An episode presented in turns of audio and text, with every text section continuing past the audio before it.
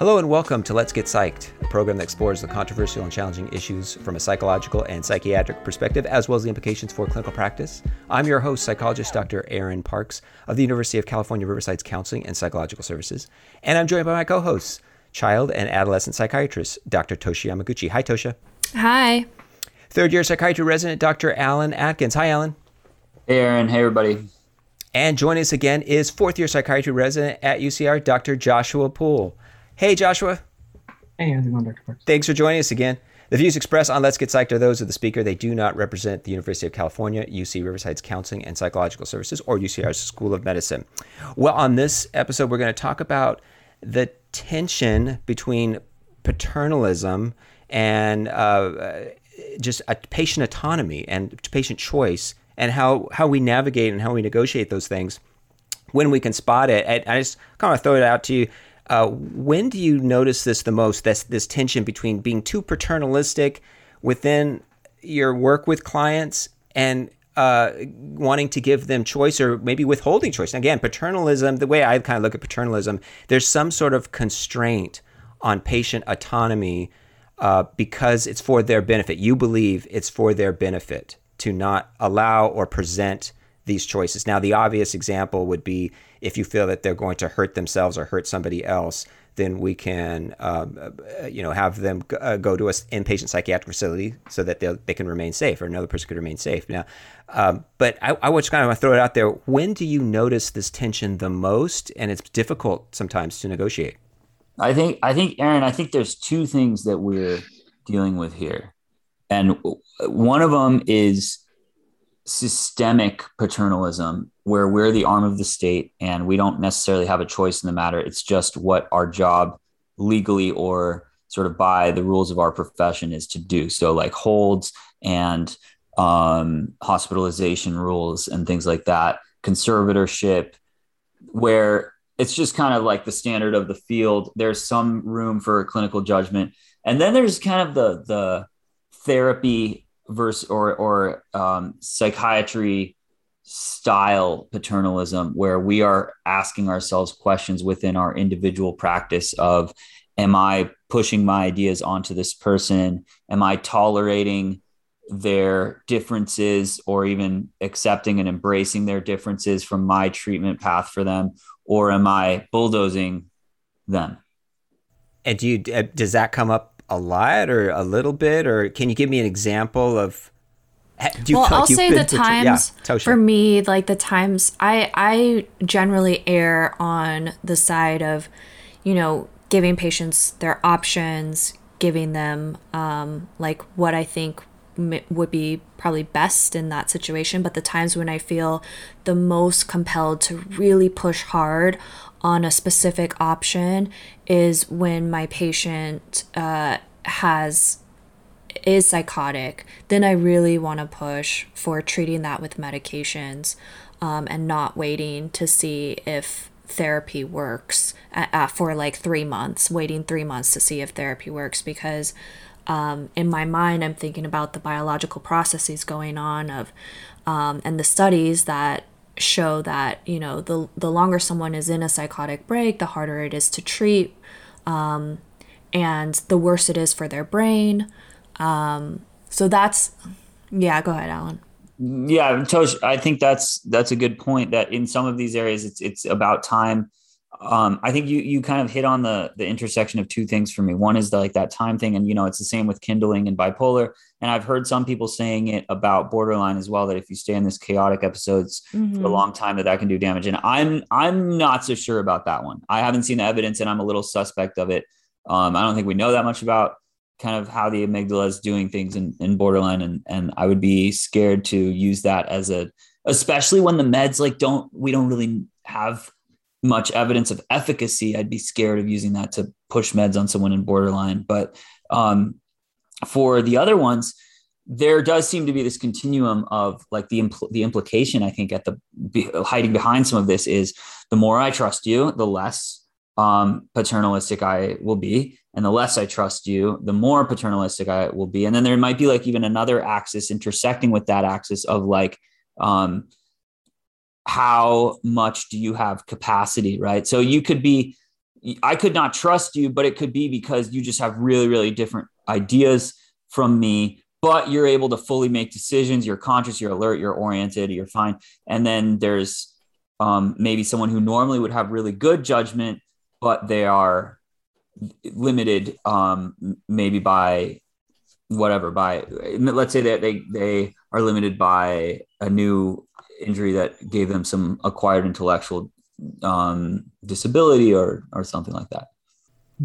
You know, uh, Joshua, I I, I kind of want to kind of reel you in in this kind of debate because you know when I think of paternalism, I do kind of think of an, this expert kind of the, the the the clinician is the expert and they're going to comment on your life and recommend the things that you should the ways that you should be living and you know psychoanalysis I, this is my bias that, that a psychoanalyst, and you can correct me, please, please do, please do, is kind of sits back and kind of listens to all this data and all these things that people say, and then presents to them an interpretation and a recommendation of how they should live their lives. Yeah, you're gonna you're gonna tear into this one, and yeah, that, that sounds that feels very paternalistic. I, I know that you can you can see me, but maybe the listeners could feel my hackles kind of go up. it's um I mean, I won't speak for the field of psychoanalysis as a whole, but it has been my experience that it, you, you're not you're not doing a, a really great job at psychoanalysis if you're like telling people how to live. Right. You know, there's a now there is obviously you know, space for oper- offering interpretations, but I think the only way that they work is if you you're like attuned to the patient and you're you're listening to them and then you're you spend a lot of time listening, getting a lot of information, thinking about it, and then sharing it. And if they tell you that doesn't work, then you have to adjust. Then you say, oh, okay, let's think about it a different way. That sort of flexibility, I think, is very anti paternalistic. And um, I mean, we were talking brief. Oh, wait, what's that, Alan? Oh, I didn't mean to. I was just waiting in line. Okay, well now now you gave me the the the mic. Yeah, so, um, Okay. Joshua has said in the past, and you said it last episode too, about humility and uncertainty being these guiding principles of psychoanalysis. I love that. When you first told it to me, I wrote it in my my like um notebook. It's I think it's beautiful and it, it has in some ways won me over towards psychoanalytic thinking. Wait, say that again, Alan. What was it? I it? think psychoanalysis um uh, it, about that that basically Joshua's guiding principles for or the two words that he uses to kind of describe why he loves um, psychoanalysis are um, uncertainty and humility, or humility and uncertainty. Now, I think with paternalism, there's to Shira Vollmer, but go ahead. You want to jump in? No, I was just giving credit where I got that from, but go ahead. Oh, I, and I, I steamrolled you, so I don't think anyone got to hear it. So do that. Uh, uh, Shira Vollmer was one of our professors. She said that, and I was like, blew my brain wide open, and I haven't been the same since. But cool. I mean, for me, it sounds a lot like what I love about Buddhism. Um, and and then another, that's another way that it wins me over. I think in paternalism there is the underlying assumption of arrogance, and um, that is diametrically opposed to what you're saying of humility, right? They've been getting some psychoanalytic training this year, um, and I've taken a particular interest, so you can count that as a victory, Joshua. Uh, and what I have noticed in like my Gabbard book and a few of my psychoanalytic books is is there's a quieter arrogance that bothers me. Now, there is also a lot of humility, and I like that. And I do think that you guys are doing a pretty good job refraining from giving life recommendations, which I can hardly say that. Right. I'm like growing a lot from being over prescriptive about trying to get patients to do meditation. And then I get slapped in the face because I realize meditation is really, really hard and no one ever does it. And I've kind of given up on, or I need to figure out how to do that more in a motivational interviewing. But like, uh, the idea that even if you're not saying it, right? You're sitting there and you're you're thinking about the psychoanalytic frameworks and you're kind of planning their treatment course in your head a lot and you're making all these decisions for them about what you're going to ask about next and when you can maybe confront or when that might be too there, there's like that hierarchy of when that might be too um, sort of like what is it like the cost approach where it's like something then object then oh man, I'm going to get this wrong, but what like you're making all these decisions about how deep to go and how much the patient could handle. And the lack of transparency there while maybe it's founded it feels very paternalistic to me. And feels like the, the, fact that you're not letting me see what's under the hood of my own therapy and that i'm not really an active participant in it, that's I, ultra paternalistic, no? Oh, I very much disagree because it I think there's an assumption sort of nestled in there that one, I'm planning how any of this is going to go, and that two, I'm hiding it. It's it's more like I let them kind of take the lead of where they go, and we both uncover it, and then we try to make meaning of it in real time.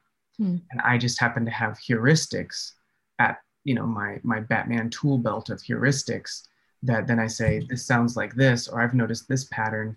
How does this fit? And then they tell me that doesn't fit, doc. You're way off. And I go, okay, let's try again. Or now that does kind of fit. And then we use it as a heuristic, uh, like a, a meaning making device. So I, I think I resist the paternalism in that, it, that being labeled as paternalistic in that sense because I'm not acting. And then I think this is also another part of the thing that I, I was hoping we could talk about was like just the very nature of what we mean by paternalism. And I think a little bit before the episode, we were talking about like, would that be you know, if we stay within a, a gendered binary construct as opposed to maternalism, and what is what would that look like? Because I think what we're really responding to is power differentials in in the space that we're with a patient, right? And paternalism, I think, is the term we came to because men dominated the field for a very long time. But if you think about like what's antithetical to paternalism, which is dad telling me what to do, what's maternalism? Or even if we move away from a gender binary like what's the opposite? Is that autonomy? Is that allowing the patient to do what they do you know without any without any say? And i would say that therapy is sort of the antithesis if it's done in that way. Therapy with the end goal of trying to control somebody is not therapy in my opinion. I think in order for it to be therapeutic it must serve the patient first and foremost which is anti-paternalistic. End of speech. I'll step off the pulpit now. Sorry. Well, you didn't. There can. Go sorry, it, I was going to say. I think that in the service of beneficence, you can approach that from a paternalistic uh, style. Say more. What, what do you but mean? I hear you. I I I mean like. Um, so when we're talking about beneficence of like you know doing what you think is good in the good of the patient right um i think that that can lend itself to paternalism very easily right. well and we we have to watch out for paternalism is in some ways um i think seen by many people in medicine as necessary in the face of uh misinform confident misinformation by WebMD and non-providers and Googling and all the other places are getting. Like what happens when you become so um, open open-ended that you're outcompeted by you know Dr. X or Y of of X or Y type of naturopathic medicine on YouTube who is suggesting, and this is I'm I'm I'm obscuring it, but this is a real video I have seen brought up by several patients that like you know you you can cure a lot of mental illness through a lot of in, kale intake for your spleen. Right? And that's like that's what we're competing with if we're not at some point like i saw some i think it was an obgyn that had a sign that says like uh, my medical degree is not the same as your googling or something like that. research. huh? Yeah I I want to bring it back to what Joshua was talking about though because I want to explore that more. I think it's a really interesting point of like what would maternalism look like in medicine. Um and if we talk about psychoanalysis like historically the idea of Freud treating um many women, right? Um it it has like a basis of already having that uh, hierarchy in place from the get go. And Joshua said this really cool thing on the maternalism that I'm hoping you'll say again about love. Do you want to tell us what you told us? Which which part? Now I'm about just how I don't know. I'll I'll I'll take what I got from what you said, sure. and then maybe you can elaborate because I don't want to put words in your mouth. But uh, the idea that a lot of what we call a lot of what we isolate as the, the really therapeutic parts of a therapeutic alliance, um, a lot of the things at the stem of the why with the two psychotherapy models are unconditional positive regard, non judgment, things that might just be called love. Um, and I don't know if I like I don't want to put words in your mouth, but that's kind of what I what I took away from some of the things you told us earlier, and that seems so genuine and fun and real to me. I would just love to be a part of a um, psychiatric profession that could admit that like the goal is to give your patients love and not be freaked out by that and not see it as a boundary violation and not think that it means that we're you know trying to get get unprofessional. Just love can can be what we're aiming for. Go ahead tosha. Yeah well i was also i was also going to talk about something you said about how um, therapy is very much a holding space that mimics the relationship between child and mother. I, I do want to get back to that. Like, mater- what would maternalism look like in medicine? I want to get back to that. So I do want to say I got to give credit to uh, Peter Shorts, a friend and mentor of mine, who said when we were talking about unconditional positive regard, and he was like, "That's just love, right? I mean, why do we have to dress it up in this scientific language?" And it's like because that's the Western model. So I do want to give credit there. But yeah, I know the thing that we were talking about with, you know, if we have to stay in a gendered binary of like power structures and putting those labels on them, okay, let's be curious about what it is. What does it mean to be paternal? And then how do you be anti paternal? Would that be maternal? I don't know the answer to that. But I think, or would that be like some kind of psychedelic, free spirited autonomy that doesn't even, like you said, that's not gender binary?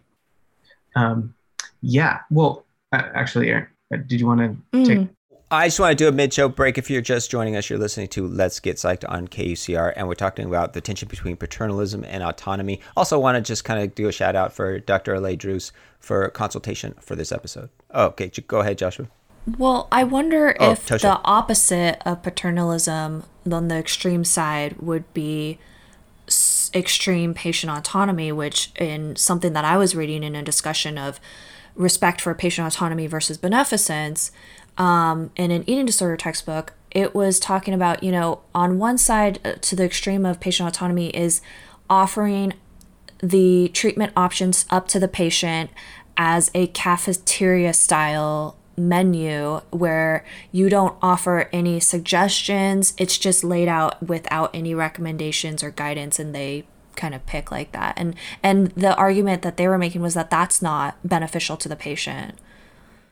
Yeah i think so you i think you tosha i love that because you touched on a, a like a really important thing here which is i'll start with it have you heard that joke that goes um, my friend thinks the opposite of fire is water i think the opposite of fire is no fire you know mm. it's hmm. like what is That's the joke huh the joke was I don't know. It was who was saying it, and it was like a weird absurdist. It doesn't matter. Okay. okay. Have you heard that observation? That's there. You go. There you go. I'm much happier now. Thank you, Josh, for that. Have you heard that thing that you obviously haven't heard of that I'm going to say at you right now? And it's when how do we think about things that are diametrically opposed or like in a dialectic with one another? And I think this is really important for paternalism because if you say, well, if the opposite is maternalism, what does that look like?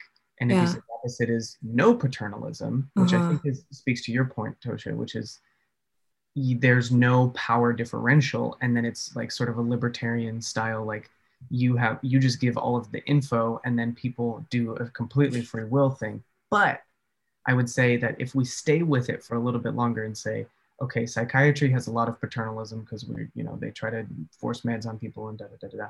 Psychiatry might also be the only place in medicine where there is medical maternalism provided through therapy, because in therapy, you know, in the classical kind of therapy model, you're trying to recreate in some ways the environment between primary caregiver, most often mother, and infant in order to try to, you know, effectively attune, maybe shore up um, um, defenses or like make, make people feel better, you know, meet mar- narcissistic needs, things like that.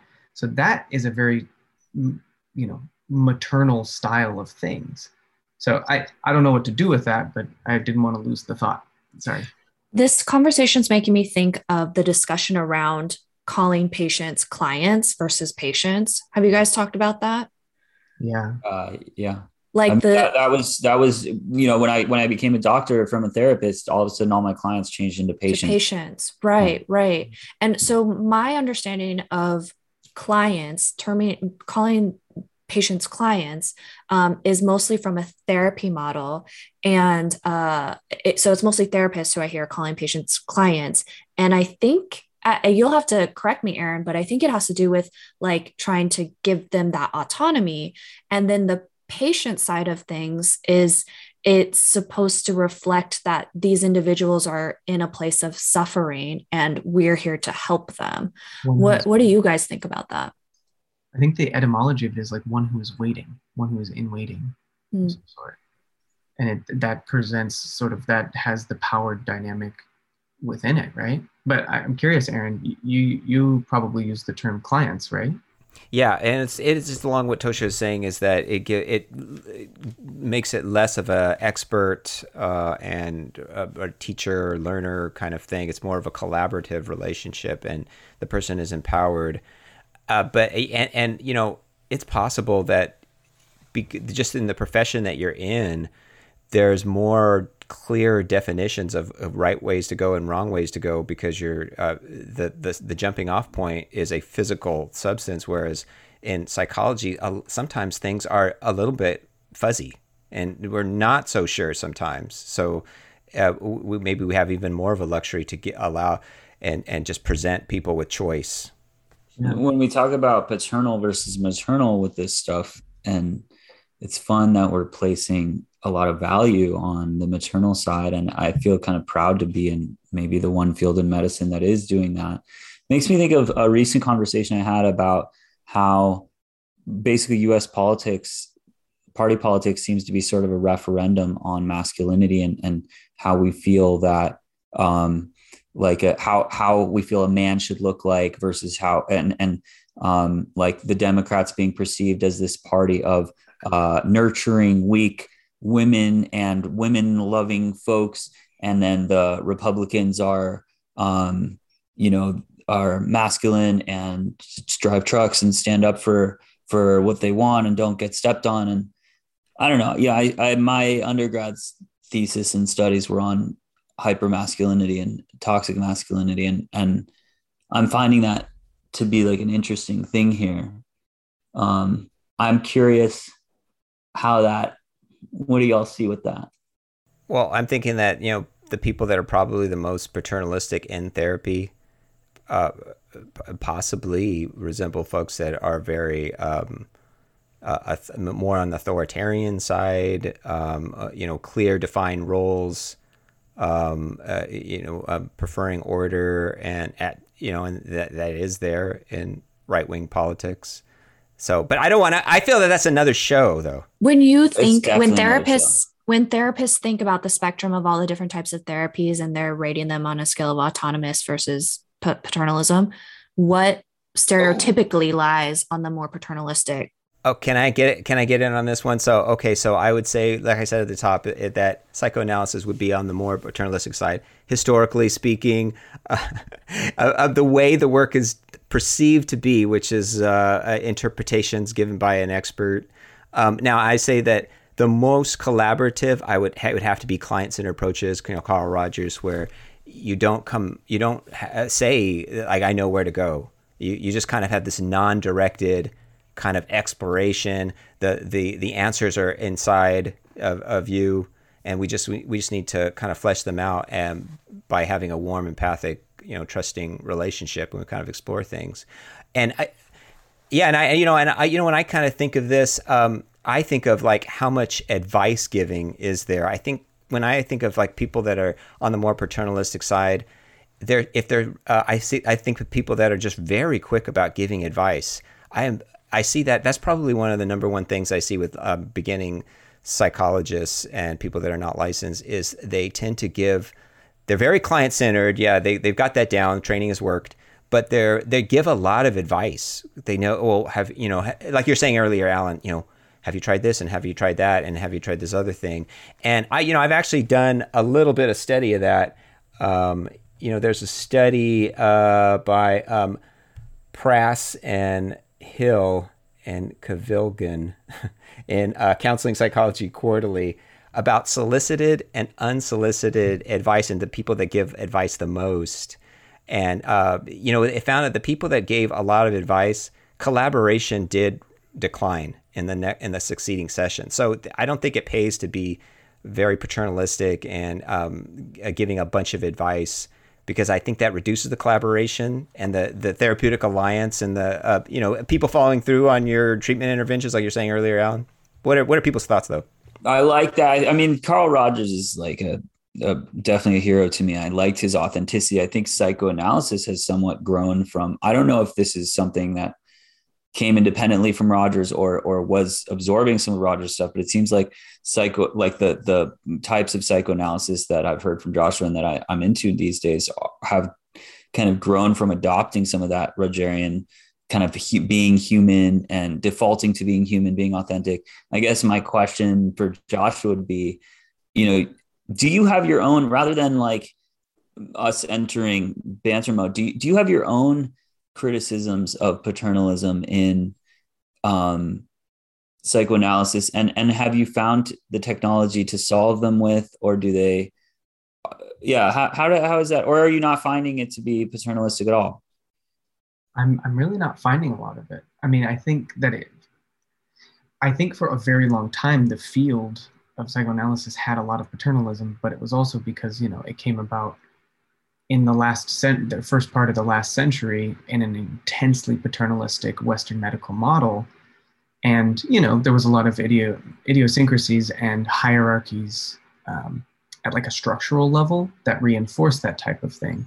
But I think it's no accident that like um, more humanistic psychologies came about during a sort of an awakening period in American history, you know, in the 60s and 70s, where people were starting to say, why don't we not do it this way? And then right. psychotherapy seemed to follow. And then now, because of we've started to, you know, address and be very circumspect, circumspect about hierarchies of power, that it shows up in how we do therapy. And I think therapy is definitely one thing. I think in psychiatry in general, there's still, you know, with with people who are increasingly less organized or like on a psychotic level of some sort, paternalism tends to take over again. Or when it interfaces with like the criminal side of things like uh, someone who's incompetent to stand trial and stuff like that that can get really paternalistic.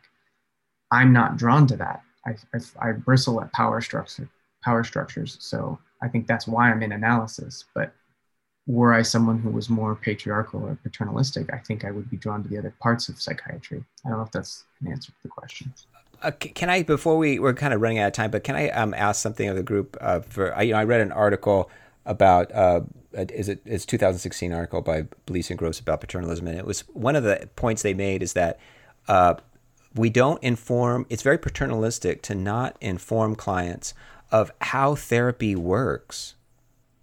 Like we don't really do that. Like we know that okay, this is my impression of the literature based on meta analyses, about 15% of the effectiveness of psychotherapy has to do with the particular method.